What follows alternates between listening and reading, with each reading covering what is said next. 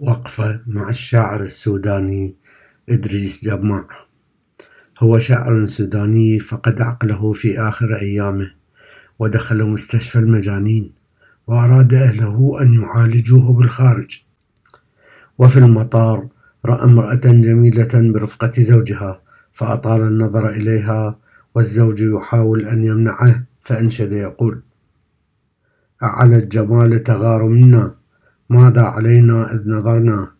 هي نظرة تنسي الوقار وتسعد الروح المعنى. دنياي أنت وفرحتي ومن الفؤاد إذا تمنى. أنت السماء بدت لنا واستعصمت بالبعد عنا. وعندما سمعها الأديب عباس محمود العقاد سأل عن قائلها فقالوا له إنه الشاعر السوداني إدريس جماع وهو الآن في مستشفى المجانين.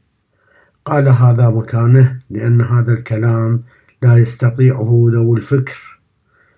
وعندما ذهبوا بإدريس جماع إلى لندن للعلاج أعجب بعيون ممرضته وأطال النظر في عينيها فأخبرت مدير المستشفى بذلك فأمرها أن تلبس نظارة سوداء ففعلت وعندما جاءته نظر إليها جماع وقال والسيف في الغمد لا تخشى مضاربه وسيف عينيك في الحالين بتار وعندما ترجم البيت للممرضة بكت وصنف هذا البيت بأبلغ بيت شعر في الغزل في العصر الحديث.